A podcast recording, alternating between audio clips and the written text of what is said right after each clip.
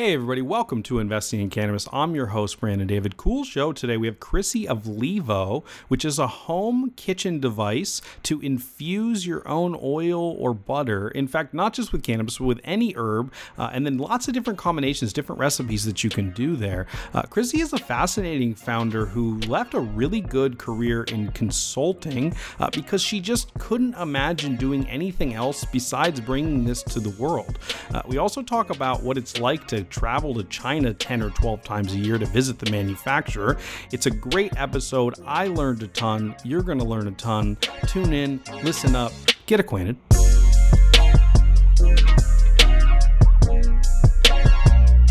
All right, Chrissy. Well, thanks so much for being here. Uh, really excited to have this conversation. And all the way from China, you're coming from us. I think that's a first for our show. Uh, we'll get into what you're doing in China. But first of all, just welcome. Thanks for being here. Oh, thank you so much for having me. Yeah, so let's get started on an easy one. Uh, what is Levo? Levo's an at-home oil infuser. It's a first-of-a-kind kitchen appliance that lets you infuse any oil or butter into any any herb into any oil or butter. So this is for home cooks that want to make edibles for themselves, uh, and you can get any cannabis flower, any herb, uh, well, actually, not just cannabis flower, correct? Any herb, and infuse it into oil or butter. I saw a lot of other different combinations on the website too. Um, what's kind of your favorite combination? What? How, how do you like to use it? Yeah, um, I think you know, and something that we're really passionate about as a brand too is getting people to experiment with things that are you know mixing cannabis and other non-cannabis herbs. So I really love like my favorite things to make are homemade like scrubs, skin scrubs.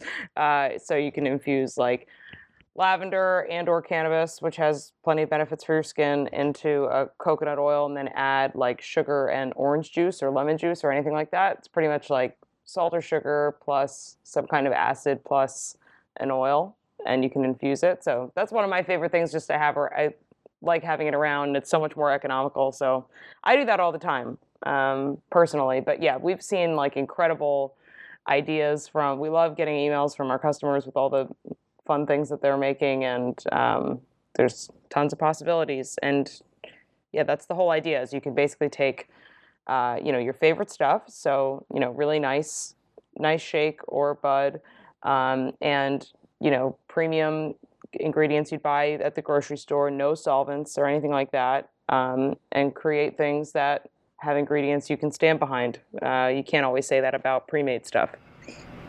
Got it. So that leads into my question a little bit about pre-made stuff. But why why does this need to exist in the world? I mean, there's edibles everywhere I look. Granted, I live in San Francisco. Why why does someone need to do this at home? Because they can have a real control over what they're consuming.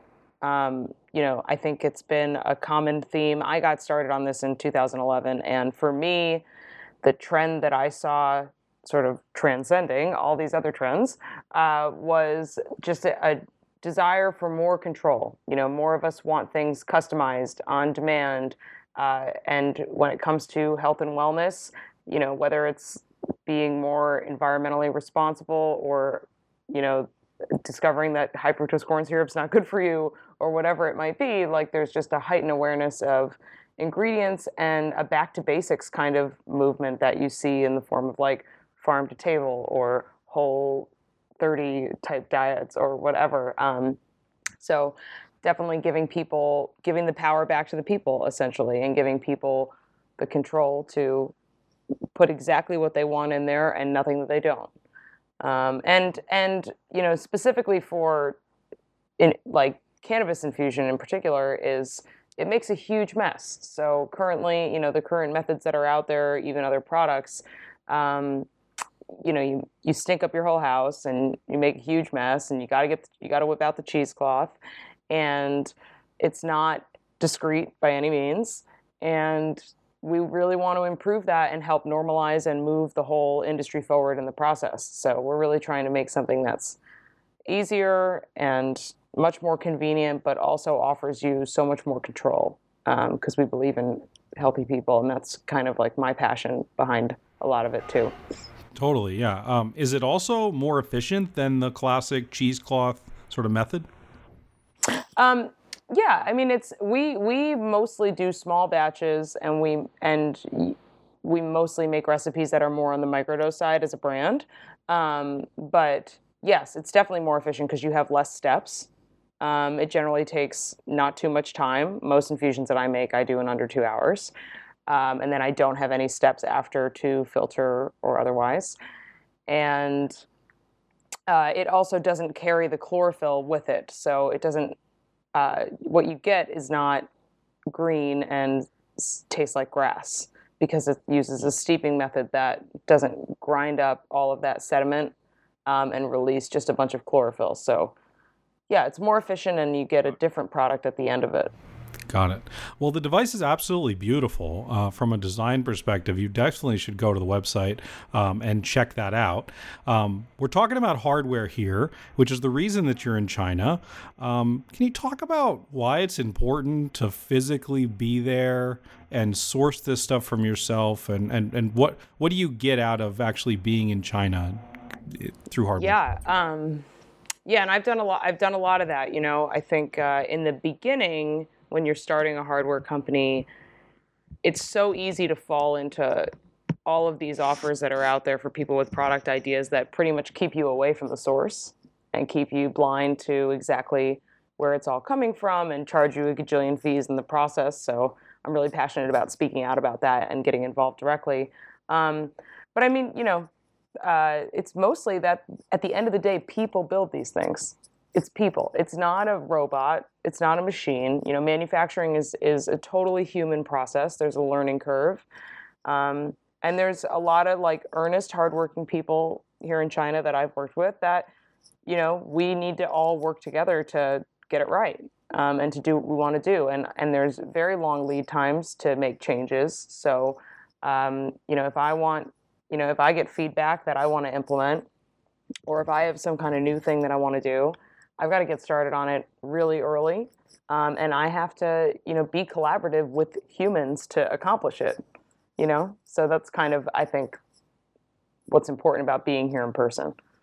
Very cool. When you started this company, did you think that you would have to go there? I think you said 10 or 12 times in a year. Did you expect to be there that much?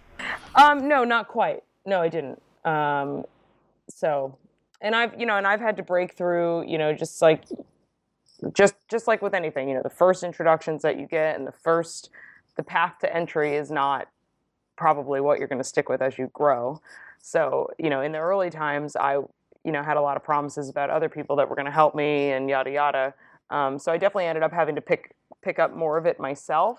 But now on the other side of that, I feel so empowered by the knowledge that I've gained, and I feel like going forward, I'm in such a different position to keep having more and more control over the product and be able to be more and more responsive to our customers um, because now the now the knowledge is in house um, mm-hmm. you know so i never expected it but i'm really i'm exhausted but i'm grateful for it you know yeah, that's that's awesome. It sounds so daunting.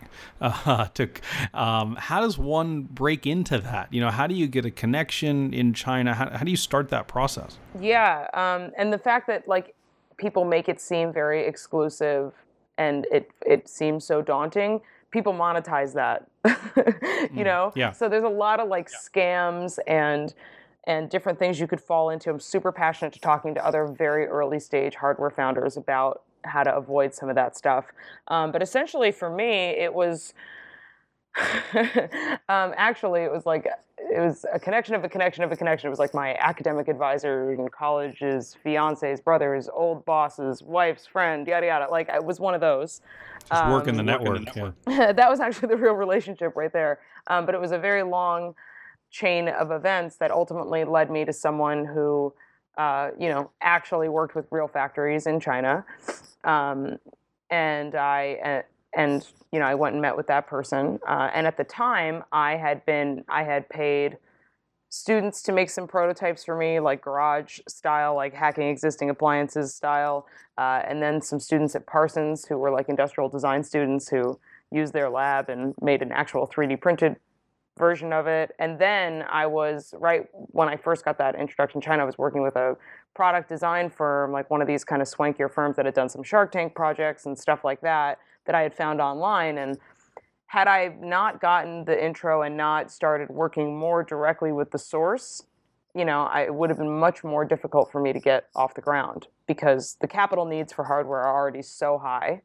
Uh, and then you add in any kind of middleman or any kind of design service like that and you need way more funding at the at a much earlier stage when you have so much you know so much less to put into a, a deck.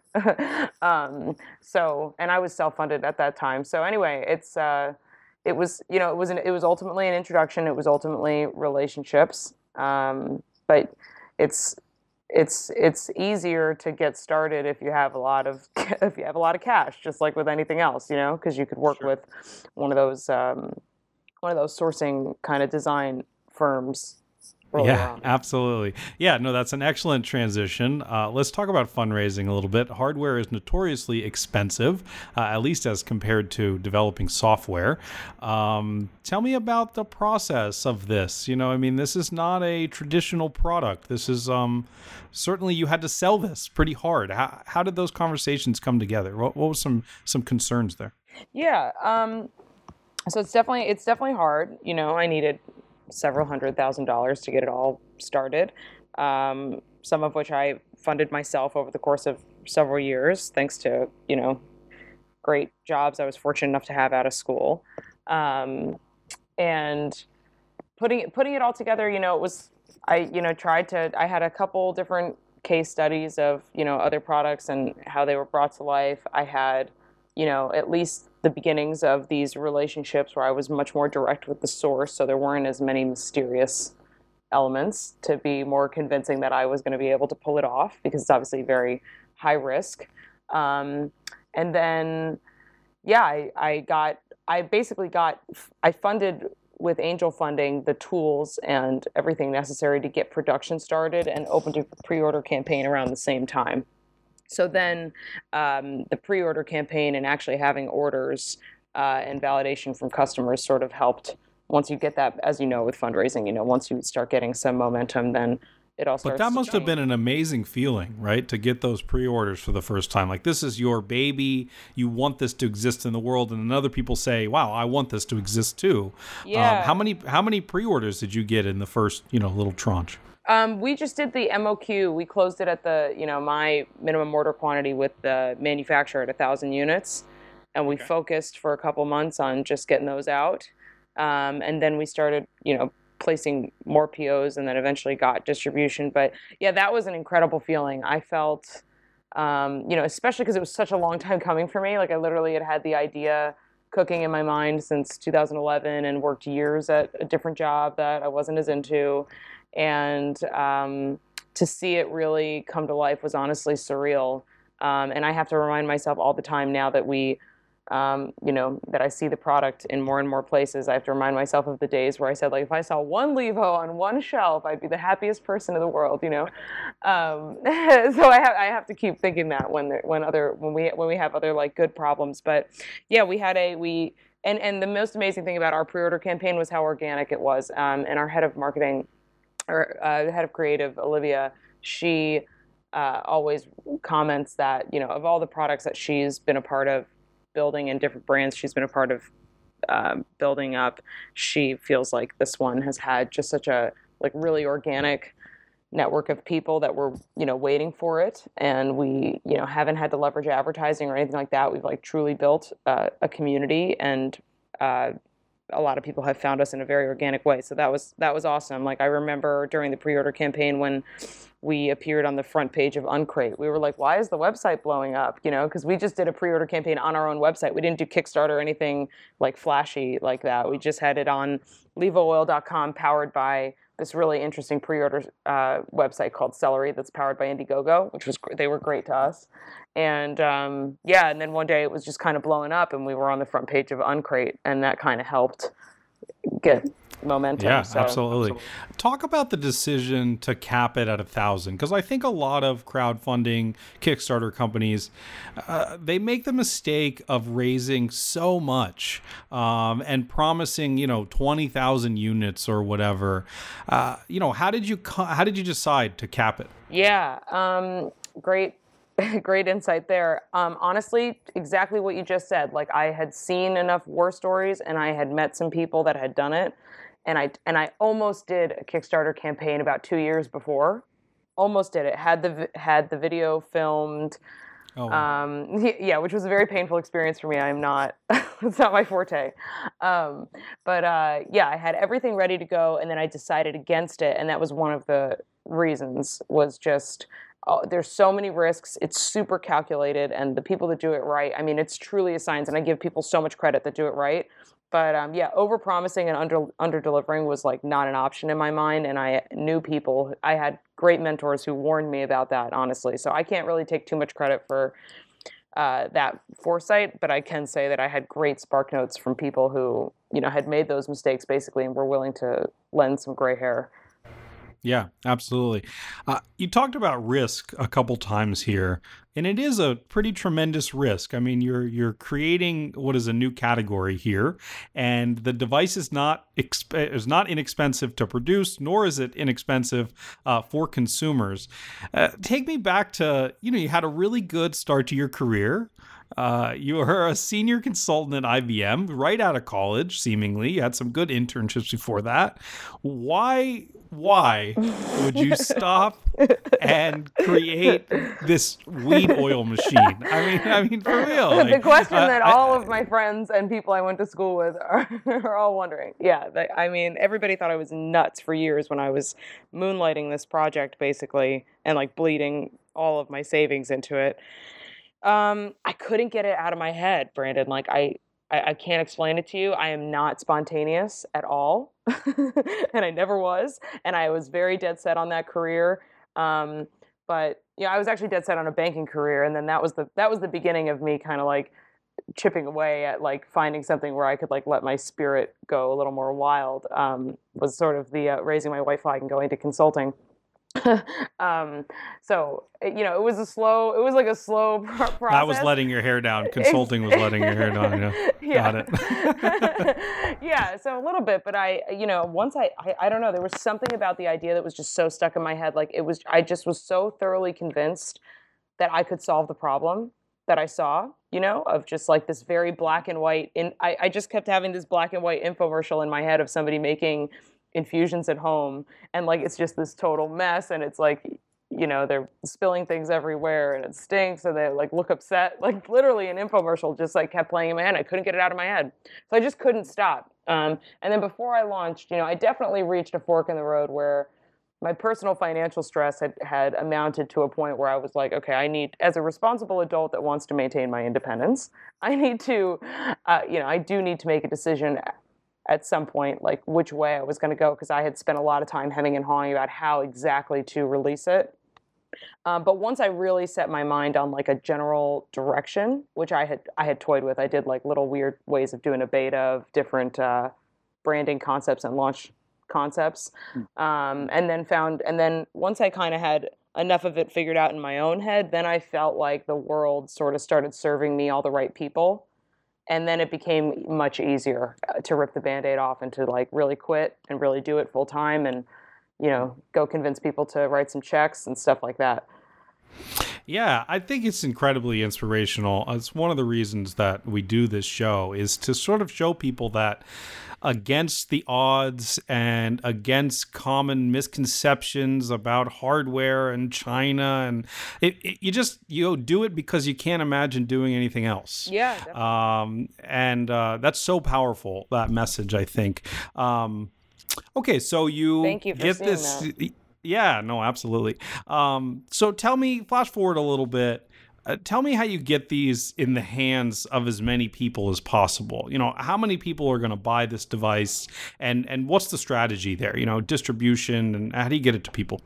Um, so what we've been doing to date uh, to build, you know, like our initial customers from pre-order all the way through now is, you know, a lot of organic marketing through you know partnerships brand partnerships you know finding other like-minded brands and working with them and collaborating on content um, educating people for free you know like telling sharing recipes sharing ideas um, uh, sharing cool pictures you know honestly things like that. Like building a sense of community has been you know that was our biggest start. And then obviously wholesale distribution changed our business a lot, um, and that's gotten it out, you know, in person, which has its own kind of viral effect. Um, and we and we distribute we distribute through Greenlane, and there's some some of the most talented, smart people that we know in the industry. So uh, very happy about that, and have a great partnership there. And that's you know that's really cool to see it to see it in person. It's different. It's so different than the online business and the direct uh, D2C business. So Yep. It'll keep evolving. So, so, so much of what you're doing kind of revolves around brand and marketing, um, and sort of positioning that there. Talk me uh, through the analysis a little bit. Who is this for? Uh, how do you get to them? What what's how to build a brand and marketing from scratch? I think it's something that founders struggle with a lot. Definitely, um, and it's not creative is not my forte. Like I had a vision for how I wanted it all to be, but but actually executing it, uh, you know, I really needed to find uh, a team member that could help me do that uh, for sure. Um, so yeah, this this our our customer is the widest demographic you can imagine. I mean, we serve, you know, 19 year old males to, you know, senior women, and uh, it's been a really cool journey and challenge for us to try to figure out how to have that kind of mass appeal and to have something for everyone. And um, you know i'm a very like in the middle person on most things so i think that's my contribution to the brand uh, and that was my passion about where it was as well. Like i just wanted it to be you know our vision one of our big parts of our vision statement is accessibility um, and accessibility means you know it's it's not just economical but it's also designed in a way that's like socially acceptable. Um, it's easy to use. Uh, the the words that we use are not you know going over your head. You know we're we're really about accessibility and giving and giving a new opportunity to people that was previously very challenging or inaffordable or you know not healthy or, or whatever. So um, we just try to keep that in mind. But yeah, our customers are, are an extremely wide demographic. Um, I think a lot about a Whole Foods shopper and this is why people thought I was nuts in 2011, because as you know, uh, the cannabis industry was not where it is now. Yeah, we've come uh, a long way. we have come a long way. And I was in Manhattan where it was different. Um, so when I was talking about, you know, there's a lot of people walking around Whole Foods that have that are inclined towards controlling their ingredients um, and natural foods and natural wellness, who are also discreet and discerning cannabis users. People thought I was crazy.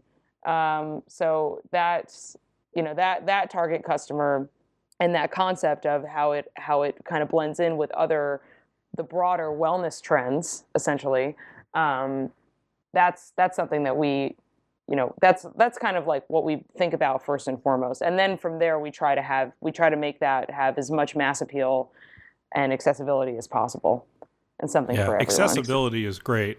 Um, that's a really great way to describe any brand, I think. I'm so happy that you didn't say lifestyle. Uh, everybody is a lifestyle brand, so much so that I don't know what a lifestyle brand is, I guess. Uh, do you have any insight there? I mean, what, what does that mean? What does lifestyle brand mean? That's funny. I've said it before. I can't say I'm not guilty of that. I have for sure said that before. Um, oh man. Um, to me, I, I, mean, this might be a business school answer, but like to me, a lifestyle brand is sort of like Coca-Cola. You can have a poster that has a really attractive person that says "Be happy," and somehow it relates to, you know, soda. So yeah. that's uh, you know that that's kind of an achievement if you can do that. I guess you kind of know it when you see it. Is that is that is that the way lifestyle brands work? I think it's just like you can put it on. You know, you it can you can put it on anything essentially. Like it can you can brand any different type of product. I would say that would be the goal. You know, like if you had yeah. if you truly accomplished that level of brand equity that you can call yourself a lifestyle brand, then you could probably make products that you know play into different aspects of someone's lifestyle. Yeah.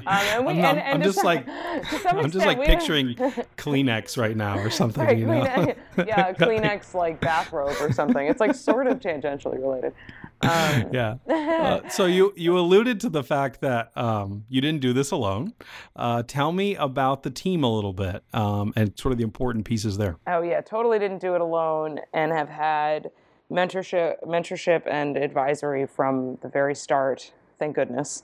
Um, and uh, yeah, so anyway, I I think it started in you know in college I tried to force some friends and, and contacts to be involved. It was very early. That, that's kind of like the craziest time is the, the earliest, earliest stages when you're trying to get it together. Um, and there were a lot of people that, you know, helped me at that time or listened to hours and hours of brainstorming or whatever was going on that I consider, you know, sort of part of the team in spirit for sure. Um, so there was that phase of it. Um, and then there was a long period of me being by myself and just having like some really great mentors and advisors that I kept going back to that I sort of consider my team at that time. And and then and then and then I started adding on contractors who I was hiring to help me, and that became the team. Um, and then I had a, found, a founding team in um, like a chief relationship officer and a chief uh, creative officer uh, head of marketing sort of in the first year, and now we have a product strategist and and lead operations and um, some you know designers and other folks that we work with on a consistent basis that feel like an extension of our team. So I would say like if I use the word staff instead of just like immediate full-time team, I would say we're like gaining on 10 people that work on it really consistently which is an amazing feeling for me. Um, and yeah. we're very, but we're very horizontal. Um, like each of us, including me, we're like all in the boat rowing together. Um, we each have our own roles, um, and we have very distinct roles. Um, like I'm really inspired by the founder of Patagonia, who said, uh, like, if the warehouse guy came to him and said that the warehouse was on fire, he'd be like, I don't know how to help you. Um, right. so we're, we're very horizontal at this point. We're super, super efficient. And I'm really loving this stage of the company where um, it's definitely like bursting at the seams in terms of how, how busy we are. But each person kind of ha- has their own metronome set and their own stuff to do. And everybody's feeling super fulfilled and, uh, you know, all the, the substance to all the work that they're doing. Yeah. Um Let's talk a little bit more about your role or sort of just your day to day when you're not in China. Uh, how do you balance your time? I mean, certainly there's a thousand things pulling your direction. Um, yeah, how do you spend your day most days? Um, I go to the office. We, I have an office. Usually, I try to. I try. I honestly like my new my new thing is I'm really trying this year to like just at least make time for myself to be healthier, you know? So I try to, I'm an early bird and I, I do what's called a morning celebration. Like I get up earlier than I need to get up. Um, so generally I'll, I'll wake up kind of excessively early, try to get a workout in and kind of have some like peaceful time in the morning.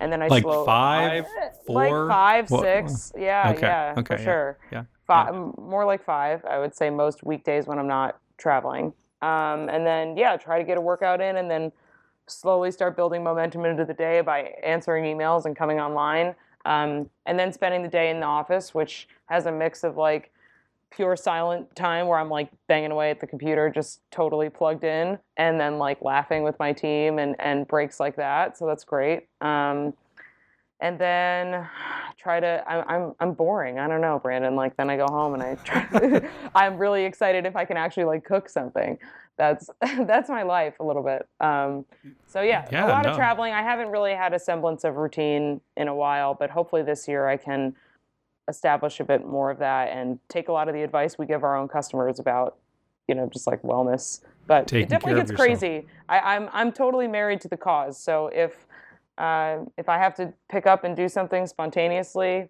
I will. So I'm not I'm not super uh, drilled into my routine. Sure. Yeah, no, absolutely. So when you do get home, uh, in the rare case that you have some time to yourself, um, do you? How much of the Levo do you use? Are you a big edibles consumer? Uh, you know what what kind of consumer are you? Um, I love making those scrubs um, and and things like that, uh, and I love like chapstick and skin stuff. Like I like things that I can have around because like since I'm so busy, I can't count on. Um, you know, I like to have things that are like ready to go whenever I have the impulse. So I generally have like a stock of things that I've made. Um, and yeah, I have it in my kitchen. I, I love using it. I think it's I think it's awesome to use it and to and to see it work. It constantly changes. Like I always have a different. I never have the same. I'm like thinking about my kitchen and how how many times we've like swapped the color we have and swapped the machine because like there might be somewhere else I need to bring it or whatever. So it's very mm. mobile in my life.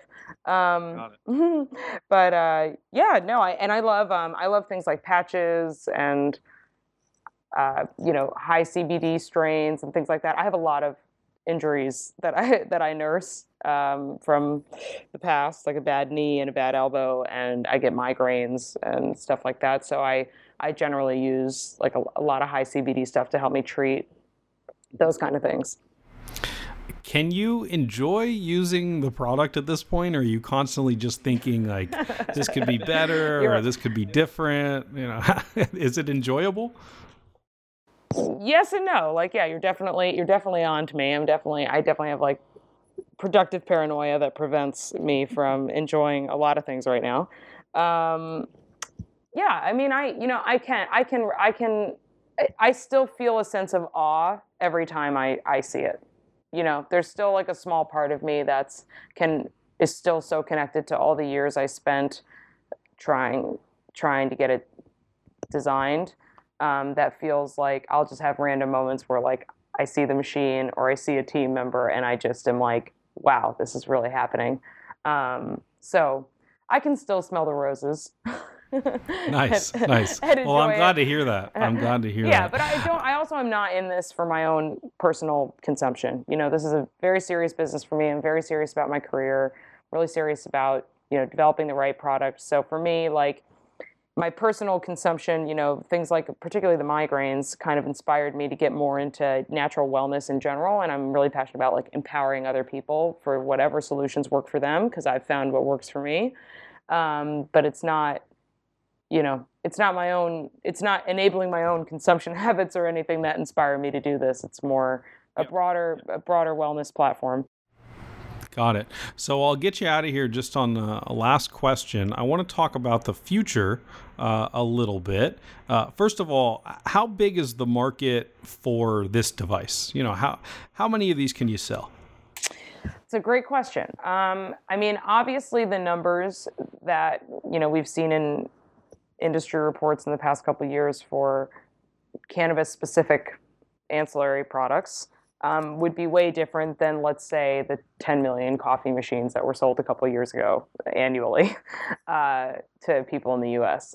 Uh, there's obviously a spread there, and I believe we're somewhere in the middle. Um, so I've struck a million different numbers, um, but uh, you know it remains to be seen. But our vision is is is to cross into mainstream and leverage mainstream distribution and um, that's that's truly how we operate. We are we we an herb is an herb is an herb is like what we say. We try not to really um, make anything too specific towards one herb over the other, um, and we hope that we can uh, you know get this out there to more people than other products because we can uh, you know distribute in more mainstream methods and get it to places where there's more foot traffic.